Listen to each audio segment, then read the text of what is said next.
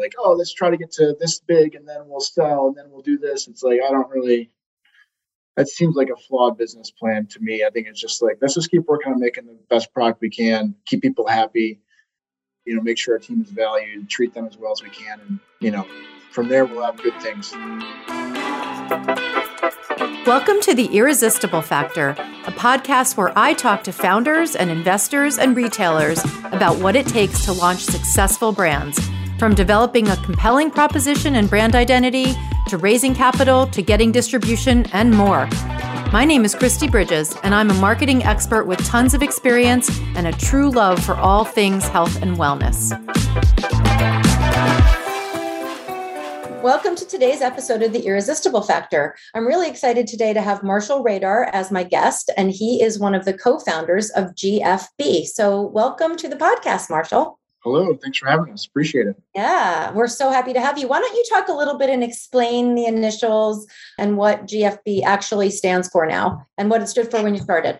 Sure. Yeah. So when we first started, you know, it's hard to believe now, but I think it was 11 years since we shipped our first product, or almost 11 years now. And so back then, gluten-free was something that most people still not heard of. And so that was the initial reason we started the company. I was diagnosed with celiac disease, and going gluten-free was really, it was a challenge. There's some tough parts to it, but overall, it was a really positive, life-changing event. And I was traveling a ton for my job at the time.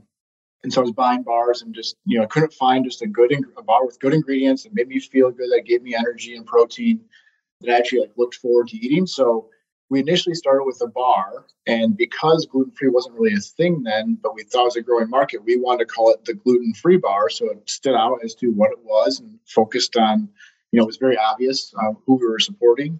And then over the years, we had a lot of new products. Our Bites line is our more popular line today. We have a high-protein oatmeal product line, and we still have our bars as well. So we are now the Gluten-Free Brothers because, you know, obviously my brother and I started the company, and so that part won't change. We know that we're always going to be the Gluten-Free Brothers, but we have a variety of products and looking to bring out more innovation in the future. So I thought it would be a more appropriate name to cover who we are today and kind of where we're going in the future. That's kind of amazing. I mean, 11 years ago, there was not a lot of gluten-free. And there certainly weren't a lot of snacks, right? I mean, the people who were doing it for people who really couldn't eat anything and had to take whatever they got, right? It wasn't, right. Didn't taste good. And it was just a sort of desperate measure to feel okay. So talk about the change in the market from when you started to now. It's tremendous. Yeah, it's been tremendous it's hard to believe that, 10 or 11 years ago, it was like, not only was the gluten-free world different, but just like if you go to Expo West or you're just a regular consumer and you go to the store, it's like the variety and the options have just dramatically increased. And so when we started selling our bars, I mean, even whether it was a large customer or just a store on the street or a coffee shop or whatever that I would walk into and try to see if they wanted to carry our products, like the first question was like, what is gluten? And then I remember our first major customer I called on, they're like, why do I care about gluten? And within like 2 or 3 years, they had a gluten-free set in every one of their stores. They went from not even knowing what gluten was to dedicating 20 or 30 feet of their store to a gluten-free set in 2 years. So it's interesting because it probably in a lot of ways, I'm sure it wasn't easy because you didn't have as big of an audience for it. So from that perspective, you didn't have as many potential consumers, but you right. probably did have an easier time getting into stores because there were less brands that even knew about it. So what's right. the difference? But like, is it harder now in some ways? Yeah. So I think you're right. I mean, it was like, this is the only game in town if I want to service this growing customer base. So it probably did make it easier for us. Probably helped us with our focus early on, just to be like, this is our consumer we're going after. Today, there's so much more competition, but that also has been helpful in some ways because the same thing sort of happened. We started selling Bites, which come in a 4-ounce pouch.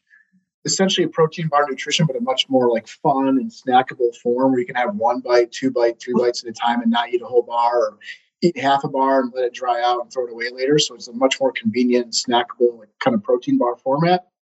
When I started walking to retailers with that, they said, what are these? These are really cool, but like, where do I sell them? Where do I put them in my store? I don't have a spot for this. And so that was the next challenge. And then eventually some really great brands came into that category, large and small. whether it's like you want to think of maybe like Rhythm, you know, kale mm-hmm. chips or beet chips or Brad's or Dang or, you know, even other trail mix brands, like they kind of helped build up that what people would call it the clusters category or the pouch snacks, or Whole Foods calls it functional snacks. Yes. So once that category existed, then we actually had a category to sell into.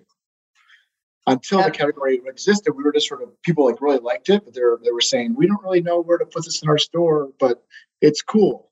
So that's a scenario where now that category exists, and now we can say we have something to talk to the retailers about and hopefully get into that category. But now, yes, that means the competition's increased more because now other brands have acknowledged that category exists as well. Yeah. Is it harder to sell now than it used to be because of the competition, or is it, do you still have sort of first mover advantage? Feels like that's tough.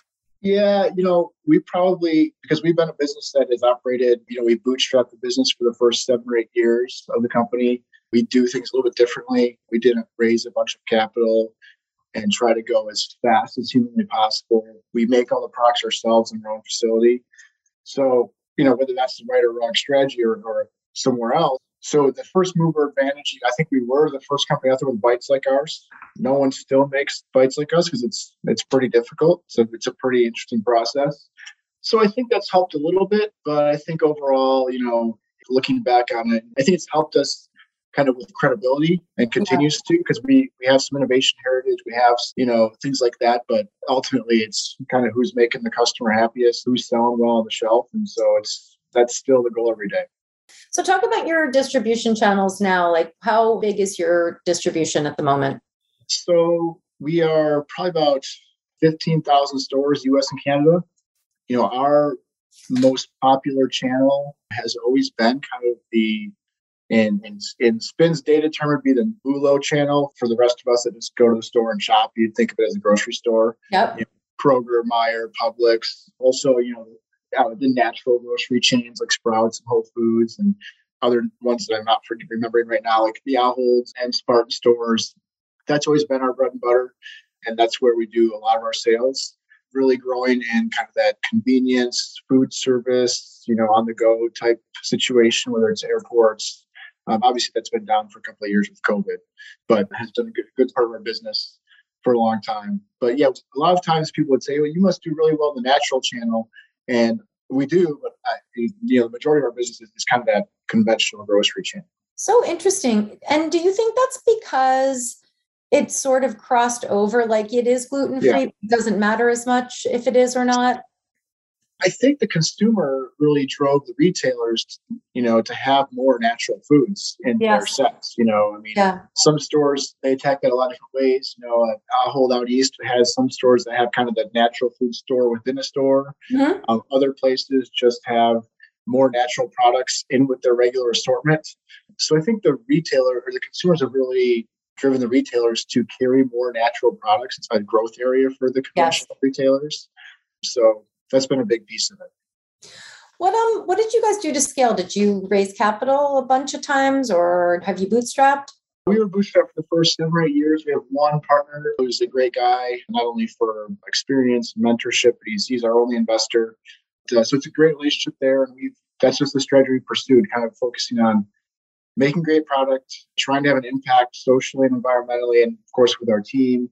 And then growing in a responsible way where, you know, we make everything ourselves in our own facility. So that's a big part of kind of who we are and what we offer. And so that's been the strategy. It's kind of the more reasonable growth and just kind of satisfy the mission, keep the customers happy, and grow over time. That's pretty unique. I don't think I've talked to many brands that have been around for as long as you guys have and have grown as much into so many outlets without, you know, some other kinds of investment.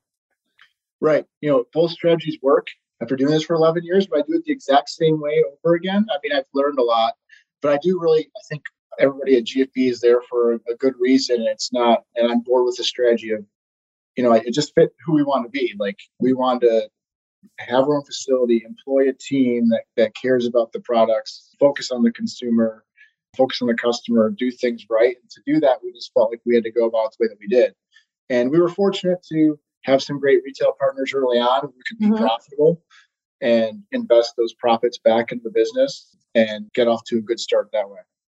So you talked about lessons you've learned and maybe there are things you would do differently. Can you talk a little bit about some of that? Like what things have you learned that you wish other people would know so maybe they could avoid some of the things? So on the spot, what would I say?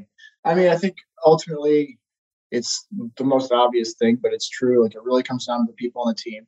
And it's super hard when you're starting out and you start, give the analogy of like, when you start out and someone says, well, you need to get your partnership agreement done. And you're like, we've only sold $100 for the product. Am I really going to negotiate some agreement about X, Y, and Z and think about, whether, person A can do this job 3 years from now? And it's like, that's really difficult to do that.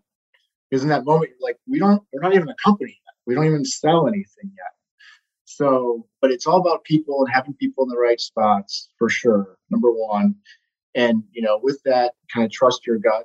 You kind of know pretty quick if things are going the right direction or not. And so the old adage of hire slow and fire fast, of course, respectfully is true because you just don't know what's happening. If there's always things that are not happening that could be without the right people on the team. And then, strategy-wise, big picture, like how we approach the business. I still really like the fact that we've done it the way we have. It's just a different path, and co-packing or making products yourselves just present different challenges. Yes. They're just different. There's still challenges there. So, but thinking that through along with your resources and your commitment, I would say that focus, one piece of advice I got early that I'm not sure I followed was go deep, not wide. Yes. Meaning if you're going to make bites, for example, make sure your bites are the best and you knock out bites and you don't spread yourself too thin. And maybe that means if you start a company in Boston, you should sell everybody in the Northeast first before you go try somewhere else and make sure you perfect it before you roll it out nationally or try to expand. And I think that's a really good one. We've done that sometimes, other times we haven't, but I think kind of that's a really good piece of advice of get your act together before you try to go everywhere with it. And I think that makes a lot of sense. And also, I guess the last one I learned from another person in a previous business before I started was even if you're tiny, I think one of the things that helped us early on is that I'm from a corporate background. So even if we didn't really have a real company yet, you could be organized and show up prepared and show up on time. And, even that sounds weird, even 10 years wearing a suit to a meeting, and that's not really the thing in the natural foods industry, but that was my thing in a previous job. So I would walk into a meeting with a suit on. And I knew my numbers, and I think that just helped with some credibility early on. Now I feel like if I'm a student, it's almost like I don't know what I'm doing because no one in this industry does that. But point being, I think just kind of having, whether small, tiny, or emerging, kind of having your act together as it relates to the basics of filling orders, communicating to your customer. How many times do you reach out to a place that you try to buy something from, or I have already bought something from, and they never respond? A lot. And so for us, it was from the basic part of when we started the business, if someone writes us, we're going to respond. Yeah. And we have to respond in a timely manner, because that's just what you do. Yeah. And so I think that kind of just basic execution is sometimes not done even by larger companies. So it gives you a chance to stand out. I think it's interesting that you're talking about that because the natural foods industry is definitely more casual from the way you talk and the way you look perspective. But I think what you're saying is make sure you're taking it as seriously as you expect the people who you want to write you checks or give you distribution to take it. Because if you're going in to meetings and you're casual and you're not familiar with all your info, why would someone take you seriously? Yeah. Right? They got to trust that you're going to deliver and put the product on the shelf or they're going to lose out. So yeah, a suit might not be necessary these days, but certainly inspiring confidence that you can fulfill on what you're promising is always a big thing. Yeah, that's really interesting. Talk about, I know you're a certified B Corp. Mm-hmm. I also know how hard it is to get certified as a B Corp because I've considered it and it is a job. Yep. Or a job or maybe more than one job. So talk about the decision to do that because I'm sure it took you guys a lot of time and took a lot of your resources away from other things for at least the time you were doing it. Yeah. So we've been certified B Corp. I think it's over 6 years now. So we were really early onto the B Corp, certification. And that's led by my brother. That's always been a big part of who he is personally and what he's brought to the business. And yeah, it is. We have our random inspections by the FDA. We have our annual food safety inspection for our certification, as well as a bunch of other things like non-GMO and certified gluten-free, et cetera. And this is the most in-depth one. It covers every part of our business, how we compensate our team to how we recycle and upcycle, et cetera. So it's a hard one to get. And we work on it all the time, just like we do with our food safety one. You've got to be working on it throughout the year. You can't just show up to an audit and expect to pass it. So, and that's really driven a few things that we've done to really try to continually add to that program. So we've been a zero waste facility for about, I think, over 3 years now. We're a zero waste facility, which means over 90% of what comes into our facility does not go to the landfill. It gets upcycled, recycled, or reused. A lot of innovative, weird things happen in that area where you're finding people that need 5-gallon buckets or drums or whatever it is that they're reusing to repurpose for something else in the future. Another big thing we do, we've had an inclusive hiring program for a long time. So focusing on folks that have challenges gaining employment, oftentimes a criminal background, just like they traditionally would have a challenge getting a job. That just seems like everyone deserves a second chance. So that's part of what we do there. And most recently, we added to our environmental piece with Consumers Energy, who is in Michigan. We source all renewable energy from them now through wind and solar farms. So all the GFBs are made with clean energy. We got started April 1st. That's amazing. So do all the things that you just talked about cost more money to do? Yes. It'd be cheaper and faster and easier to throw everything out. Yep. There is certain costs sometimes to different hiring practices. Yeah. And there's also, certainly from an energy standpoint, we know exactly how much it costs. We pay more money to get the kind of the premium clean energy. So yeah, each one of those has a cost, but I think going back, I would also say we haven't done a great job of, we do those things because that's just who we wanted to be. And that's when we did the B Corp certification the first time in 2016 now. Yeah. We should not say talk about being a B Corp more, but talk about doing the things that we're doing and actually making an impact. Yes. And so we're trying to improve our marketing efforts there. We have a new marketing director that came on board about a year ago who is doing a better job communicating that. Some of our branding and our new packaging that's coming out and our website updates. So folks know kind of what we're doing. I think people care and want to support brands that are doing the right things. They do. We've been doing those. We just haven't always communicated them that well. Yeah. Yeah. I think it's important because it's not really, chest pounding. It's really saying we think this is important and we know you do too. So yeah, it's important to people. It's not like a thing that you're just talking about. I think when you guys became certified as a B Corp, I would guess that virtually no consumers would have known what that even meant. And most brands didn't even know what it meant.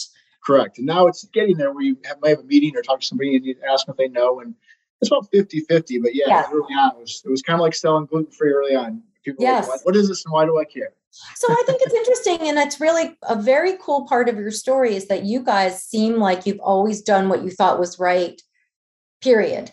You didn't do it because you were going to make more money, because you definitely weren't. You didn't do it because everyone else was getting certified as a B Corp, because they weren't. You just felt like you were doing the right things. And I think there's something about that, which is really awesome, because, there are loads of stories that are the other way, where people have decided to do things because they're supposed to, or consumers want them to, but you guys genuinely did it because you thought it was right. Yeah. Yeah. I think that's right. I'm a big quote guy. And so one of the quotes, and it's going back to the advice question you asked earlier, is, why are you doing what you do? Or, people are like, I want to start my own business. And, it's like, if you're in it for the money, you'll never make it, because it's just not enough to keep you going through all the hard times. Yeah. So, yeah, for sure. What's your biggest challenge right now? Biggest challenge today, I think, is, we have growing pains. Just as companies like us grow and you're trying to go 20, 30% a year, you're just going through some of that stuff that happens where, can the plant supply all the products? You need other team members. Can team member A no longer grow with the company anymore? Yeah. So I'd say generally, and those are good problems. Like, you want to move up in your level of problems. So it's a good problem to have when you can't fill all your orders, which is kind of where we're at right now. But we are getting there. We're making a lot of good progress, because I think, we're still battling the same thing everybody else is. Every couple of weeks or a few weeks, there's some sort of, seems to be flatlining, knock on wood, but supply issue. And this has been consistent for a long time. Like, that ingredient's late, the packaging's late, this is late, we can't get this. This is going up in price. That's going up in price. The lead time's now 16 weeks instead of 12 weeks. Like, that's been kind of the mode of operation for probably 6 months to at least 6 months to a year now of that kind of stuff. And so just dealing with kind of that day to day, there's not been a, pre 2020, there was the regular challenge of business. And since 2020, it's like the regular challenge plus like always kind of a new surprise happening. Like a lot of them in a row. And they're very unrelated to your core business. Mm-hmm. Meaning if our core business is to make great products and make consumers happy and partner with our retailers, like it's almost all ancillary to that. Yep. Yeah. So, whether it was finding people to work on the team, that seems to have changed around over the last 6 months. But that was a real struggle during the height of COVID. We had months during COVID early on where like we literally from 1 month to the next sales would go down 50% and then up 100%. And actually that's a challenge. Yeah.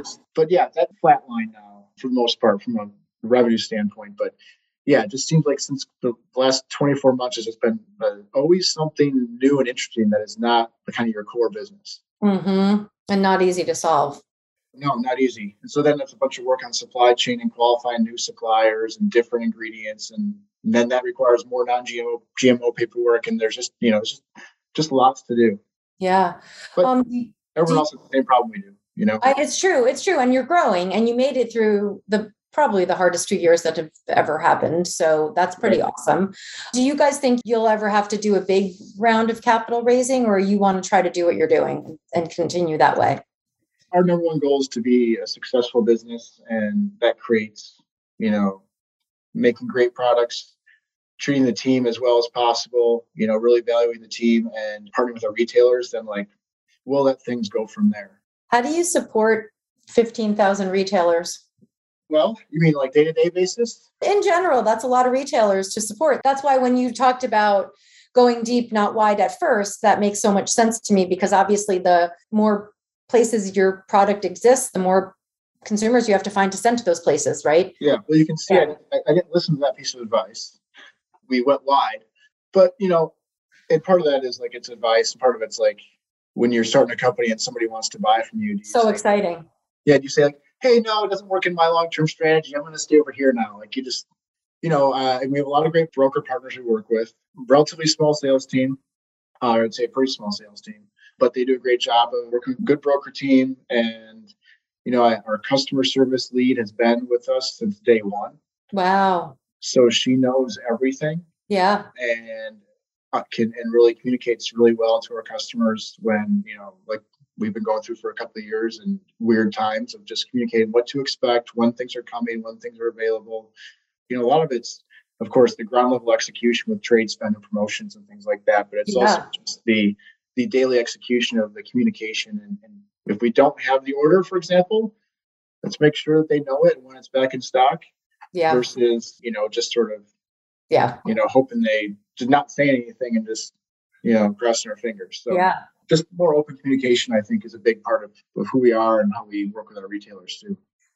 How do you decide when to innovate and when to create new products versus continuing to push the ones that you already have and are successful with? Yeah. So that's a good internal debate that we have. I always want new stuff, but the reality is that, when rubber hits the road, if you can't fill all your orders for your current stuff, how are you going to make new stuff? Yeah. So, but that, again, that part of that is just blurred by the last, history of COVID. I think the short answer to your question is like, if you really see an opportunity somewhere, which we see a couple today, we need to be building the business to, and where we think our customers are looking for products and not finding it today, we need to build something to be there. So it's a blend of both, but, you can't just innovate. I think for us, innovation has been, we were kind of early in gluten-free bars, and then we were very early, probably the first company to make bites in this format. And then our high-protein oatmeal was the first product to be in that folding bowl package. So when we want to innovate a product, we don't want to just be like, oh, someone did a great job with that. Let's just maybe just go copy that because there's a market opportunity. I think for a brand our size, we have to actually deliver a better product. Yeah. So I think we've got to see an opportunity to actually deliver a better product to the market than exists today. And if we see that, then we'll go at it and figure it out, which we're doing right now, hopefully with a couple of new things for next year. Oh, awesome. Did the gluten-free snack balls outsell the bars? Like, have you sort of moved from bars, or are you still doing bars? Yeah, we're still doing bars. Yeah, I still love the bars. I eat them all the time. But yeah, the bites are just bites or balls are very interchangeable. But yeah, those are our number one line today. You know, partially because they're flexible to so many places in the store. Totally. And to different events, you know, your different parts of the day, you know, whether it's on the way to the gym or school or in the morning, like they're just more flexible than a bar from a eating standpoint. You know, over the years, I was a huge bar buyer before we had the GFB, and I was a huge bar eater, and I used to only eat bars. And now it's probably like 50-50, or maybe I eat more bites today. And a couple of years ago, even though it was our number one product line, I just wasn't really eating much of them. And now I eat them way more often than I used to. Interesting. Yeah, I feel that, first of all, there are so many bars. There aren't so many bites. So that's really awesome. I'm excited to hear what you guys have coming next, though, because I do think that you've done a really good job of innovating, and I think not going crazy with innovation either. Like there are things that just feel like, and I think it's partly retailer pressure, but I think you just have to be smart about it. So I think you guys definitely have. And I think that was an amazing sort of discovery, whether you bumped into it or you were like, hey, this is going to be a better form. It definitely is a more interesting form. Yeah. I'd love to say that we really knew what we were doing, but we didn't. We just got lucky. I think that happens a lot, though. I mean, what were you doing? You at it. What were you doing before this brand? Yeah. And I think so. Yeah. I mean, we did, I'll just talk about the bites real quick. We did have an insight. You know, we had a lot of customers as small as we were that were saying like, I don't want a full bar. Yep. And so we thought about making mini bars, but everybody else does that. And we came up with this thing and we're like, let's just give it a shot. You know, that was going wide and not deep, but it turned out to be a really great decision. So my life before this was, I always like to say this because it was the exciting world of paint sales. Did you say paint? Paint. Yeah. Oh. To make it sound more sophisticated, we call them coatings. Oh. It was industrial coatings. So again, it's got to sound more exciting than it is. So my customers were in like the heavy equipment industry. So I was going to like heavy equipment plants, could be in Asia or Mexico or the US or Brazil or whatever, to their plants and supplying paint to their production lines. That's wild. That's a very interesting switch. What made you feel like, first of all, did anything that you did then translate to what you decided to do ultimately? Yeah, for sure. I mean, it was my first real sales job. Yep. So first time really working with, you know, I'd worked with customers before, but I was never like the main person. Worked with some really awesome people there that were super smart that I learned a few things from. But yeah, it was without that job. I mean, that's when I talk about like being prepared in meetings when I went to go see Meijer or I think and Stop and Shop was another big customer early on. Like I came from presenting to Caterpillar or Komatsu. And so I kind of was like treated the same way. So yeah, that helped me a ton, be prepared for those meetings and kind of know what to expect from a sales standpoint for sure. Wow, that's wild. And what made you think this is a really, I don't know how you'll answer this, but what made you think that you could leave that job and do this job? Like what point did you say, all right, I'm rolling the dice. I'm out of here on my paying job and I'm going to something that's just a crapshoot? Yeah. Well, I guess what got me to finally quit was, you know, so we're from Michigan. Meijer's based in Michigan. Yep. They were our first major retailer. I called them. I got a chance to present and they were bringing us in. I was kind of doing this on the side with my brother and we had the website going and I would go to a bakery out in the suburbs of Chicago. I was living in Chicago. I'd go out there and make, you know, however we could make it a day, a couple thousand bars and package them by hand and ship out online orders for walking out of the post office and walk to the local coffee shops and sell the product in. So that's what I was doing kind of on my spare time on the weekends and whatever at nights.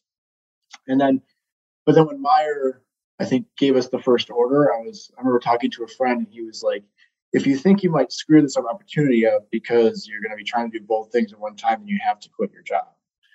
And I was like, yeah, you're probably right. Right. So I did that. Just looking back on it probably seems a lot harder than it actually was, but I don't have anything else that gave me the confidence that I could do it other than like, how many times are you going to get this opportunity? I didn't have any kids yet. I wasn't married. So it was like, this is probably my shot if I'm ever going to do something that I actually really am passionate about and care about. it was probably more of that than actually having confidence I could make it work. Well, I think that's an interesting point, though. You know, sometimes when I ask people to give advice to founders, that's the one thing they say the most. If you don't have passion for what you're doing, just don't do it, because it's going to be really, really hard. And you're going to give up a lot of things and time and all that stuff. And so if it's not about that, and it's just like you said it before, if it's about the money, this isn't the thing to do. Go find a different way to make money.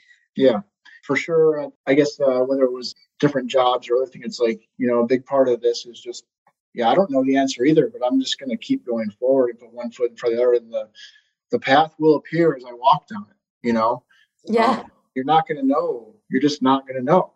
You know, the only way you can know is if you just start going, in my opinion. Yeah. So, were you nervous when you did it? When I resigned? Yeah. Oh, yeah.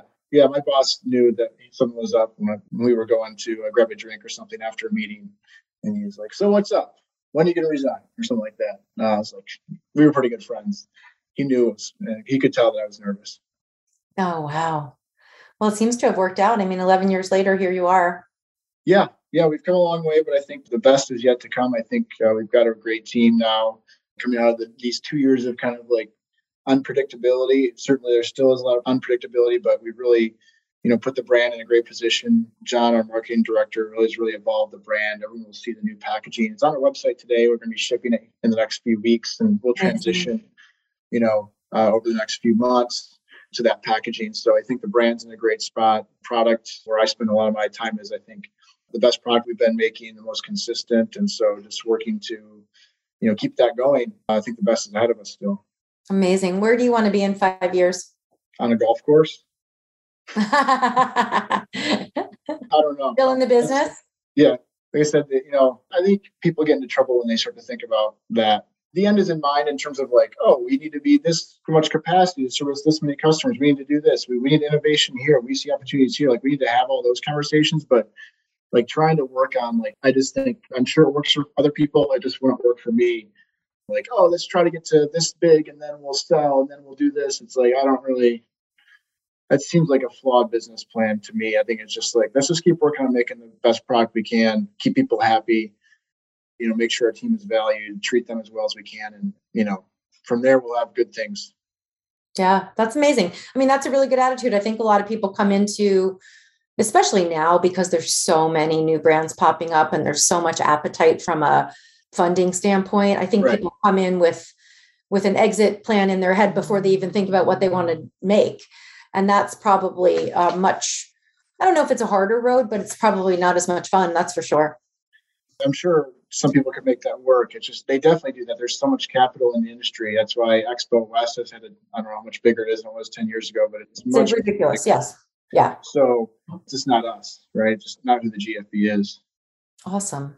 Anything else you want to add before we wrap up? I mean, you've been very generous with your time. I really appreciate it. No, other than just, you know, always looking for feedback. So folks, check out our website or, you know, see what the new brand and packaging look like as we've evolved this to hopefully just reflect more of who we are and where the brand's going. But yeah, any feedback's always welcomed. And if you haven't tried the GFB, please look us up. Find us on our website or Amazon, or hopefully, you know, there's a grocery store near you that carries the product as well. Awesome. Thank you so much. I really appreciate your time. And this is a great podcast. There's a lot of good lessons in here for people. So thank you. Yeah, thanks so much, Christy. Appreciate it. Thank you for listening to The Irresistible Factor. I'm Christy Bridges, and I can't wait to see you next Wednesday.